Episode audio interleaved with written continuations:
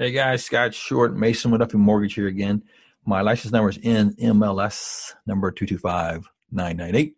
Corporate number for Mason McDuffie Mortgage is NMLS number 1141. Get that out of the way so we can keep complaints. Let's go back into our book here. So we're reading from Linda Ferrari's book still, called The Big Score. We're actually in chapter 16 of 22. We're almost done, so it's good. Good. So we're going to talk today about bankruptcy, which is a bad word, but hey, sometimes you got to do it. So let's go ahead and talk about bankruptcy in chapter 16. So it says here, it starts out in chapter 15, I advised, me and Linda, that when faced with difficult debt situation, bankruptcy should not even merit consideration until all other remedies have been well vetted. Okay. Even though bankruptcy should be a course of last resort, many unwitting consumers fall victim to in this path. So a lot of bankruptcy attorneys will talk you into it, and you really don't need to do it. So be careful. That's what we're trying to say, I believe. It says data from the Administrative Office of U.S. Courts tells us that nearly 250,000 Americans filed bankruptcy in the first quarter of 2008. So remember, we talked about this book is a little bit old, but still good data. Logically, we can assume that we will be over 1 million bankruptcies filed for the whole year. Okay, so they're talking about the first quarter. Okay, gotcha. Now we're talking about the whole year. Good. Okay. This number is up significantly from 2007, which saw about 850,000, and dramatically up from 2006, which saw 620,000. So remember, this was back in the time when the market melted down for mortgages. So a lot of people were losing houses, and they're just everything's going south real quick. So that's why you're seeing bankruptcies in that time frame pick up heavily, because that's what happened. And we can remember that part. So we can keep everything relative for you. A disturbing trend regarding bankruptcies is that they are on the rise, despite the sweeping bankruptcy reform laws that were put into place in 2005 to make bankruptcies very difficult for most people to obtain prior to legislation, which disallowed most people from walking away from their debt with court filing bankruptcy while running at about 1.5 million. 1.5 million. The 2005 laws, have forced most filers into a structured repayment plan, basically, we're talking about. That's chapter 13 theory. And have been effective in stemming the tide of filings. But now those numbers are going up. So meaning a lot of guys just want to go in there and spin it up, and then go wipe it out, and go spin it up, and then wipe it out 7 years later, right? So now they say, no. If you can afford to make the darn payments, you need to make the darn payments, sorry. So that's what we're trying to say here. So that was the change in 05. So despite my sincerest hopes, the most consumers will become more in tune with their debt obligations and develop an awareness of the options they have with regards to managing debt problems when they arise. It is obvious that over the next year, bankruptcy is still on the horizon for a whopping 1 million families. Knowing that, it becomes mission critical for every consumer to develop a deeper understanding of bankruptcy, how it affects your credit score, and how to rebuild it after bankruptcy. Please be aware, next page, page 176, that bankruptcy is a very involved subject. This book focuses on the bankruptcy from a credit perspective and should not be used as how-to guide for bankruptcy filing. There's plenty of great books out there on this subject. The most common bankruptcies are Chapter 7 and Chapter 13 for consumers, or for people, I should say. Here are the differences. Chapter 7, in this type of bankruptcy, you're asking for the court to discharge all of your debts. It is sometimes referred to as straight bankruptcy. A Chapter 7 trustee is appointed to take over your property. Any property of value will be sold or turned into money to pay for their creditors. Depending on the law of the state in which you file, you may be able to keep some of your personal and real property. If you have the ability to repay your debts after taking into account reasonable and necessary living expenses, you may not qualify for the Chapter 7 relief. As I said, if you can pay your bills, pay them, please. Hello. Chapter 13 is the type of bankruptcy you have 3 to 5 years to pay off your debt, and you will be allowed to keep most of your valuable property, such as your home, your car, but you must earn wages or have some other source of regular income to be a debtor under this chapter.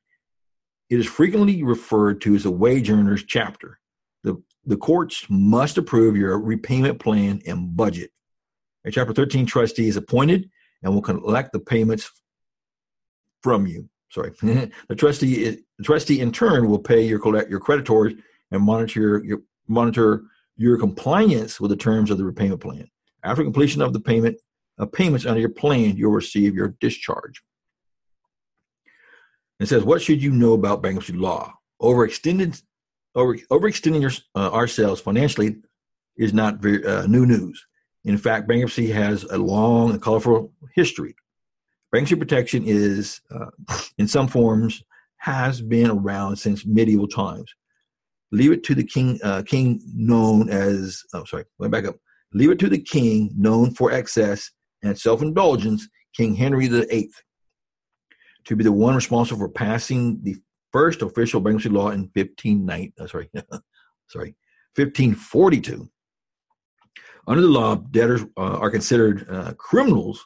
In 1570, an amendment was made to the law which allowed for the punitive and painful provision of severing off an ear as punishment for the crime of bankruptcy. A miserable fate to be certain, but not quite as punishable or punishing. Next page, page 177. Punishing as being married to King Henry and suffering his disappointment, which largely resulted in finding oneself separate from his head. It's like he got beheaded. There we go. In the U.S., the first real bankruptcy act was passed in 1898 and remained on the books for 80 years. There have been a couple amendments since then, which with the most recent in 2005 as for the most noteworthy. Understanding the changes to the law from the credit perspective will help you understand your options and differences between them. It says here, Bankruptcy Abuse Prevention and Consumer Protection Act of 2005. The sweeping overhaul of the bankruptcy code made filing a bankruptcy more difficult. The law virtually doubled the fees associated with bankruptcy and offered significant less for those fees by adding an increased burden of proving financial hardship. Basically, if you lived above the poverty level, your bankruptcy plan will be turned into a payment plan. So go to Chapter 13 home. Lovely. The same people who helped get you into this mess are the same people who fought hard for passing. You guessed it, the credit card companies. They sought to handcuff consumers into debt by forcing a payment plan to amortize the obligation rather than erasing it. I know that in a perfect world, debtors would and should pay for their purchases. But in my line of work, being Linda Ferrari, I have seen a certain hardship, challenge, and individual ability to pay. People all too often resort to bankruptcy because of debt burdens that result from job loss, divorce, or illness that impairs their ability to service the debt or pay their debts, right? Or pay their bills, what you want to call it. In fact, during stressful times, borrowers lean more heavily on their credit than ever before. And the creditors watch that. So, especially in the light of the revised law, you should understand there's no escaping financial obligation. It's really important for you to know your options if and when the unthinkable happens to you. Okay, it says key changes to the bankruptcy law. It says fresh start or Chapter 7 and debt elimination. Bankruptcy has become all but impossible. A core feature is a means test designed to steer more people into Chapter 13 bankruptcy in which they refinance their debt or credit and pay over a 5-year period. Next page, 178. It says if their household incomes are higher than the state's median income and they're able to pay $6,000 over 5 years or about $100 a month, they will have to go to Chapter 13 and face court-imposed debt repayment plans. Next bullet. The law eliminates the judge's discretion to approve or deny a bankruptcy petition. A by-the-numbers determination is A by-the-numbers determination is made almost exclusively by a litmus test as to whether a petitioner's rest above or below the median income level of the petitioner's state of residence. Residency, I should say. Next bullet. Lawyers' fees have gone up. Lawyers or attorneys now have to ensure accurate filings or face penalties if the petitions contain incorrect or incorrect information about the client's finances, and those expenses for the extra time involved are now passed on to the client. Well, that sounds fair. Wrong. Next bullet. If filing under Chapter 13, a judge uses a formula developed by the IRS, Internal Revenue Service, determines how much income can be used for living costs. The rest goes to creditors generally for a 5-year period. Judging from the 2/3 dropout rate of debtors who try to navigate Chapter 13, it can also be a grueling financial workout. Oof, doesn't sound fun. Okay, next bullet. People must get credit counseling before filing, a move that may help some avoid bankruptcy, and no one can exit bankruptcy without taking a course of financial management or managing finances, how you want to call it. Next bullet. Certain types of debt, such as education loans, cannot be erased through bankruptcy. So you got student loans, they go right to that bankruptcy, you can right to the other side, you're still paying that bad boy. Next bullet. An individual can file Chapter 7 only once in 8 years, up, and it says up from 6 years. So they pushed out from 6 years now to 8, so a little bit longer. Okay, it says, now we go back into the paragraph. The new requirements have forced many potential bankruptcy filers to go underground, as the benefits of filing Chapter 7 Fresh Start debt elimination have basically become extinct. As protection is scarce and impossible. I'm trying to get my words, sorry guys. Scarce and impositions are great. Sorry, many would. I'm trying to get the lighter. Sorry, that's a bad lady. Many would be filers become discouraged by the law. The law's increase. Sorry, and the law's. God, sorry guys.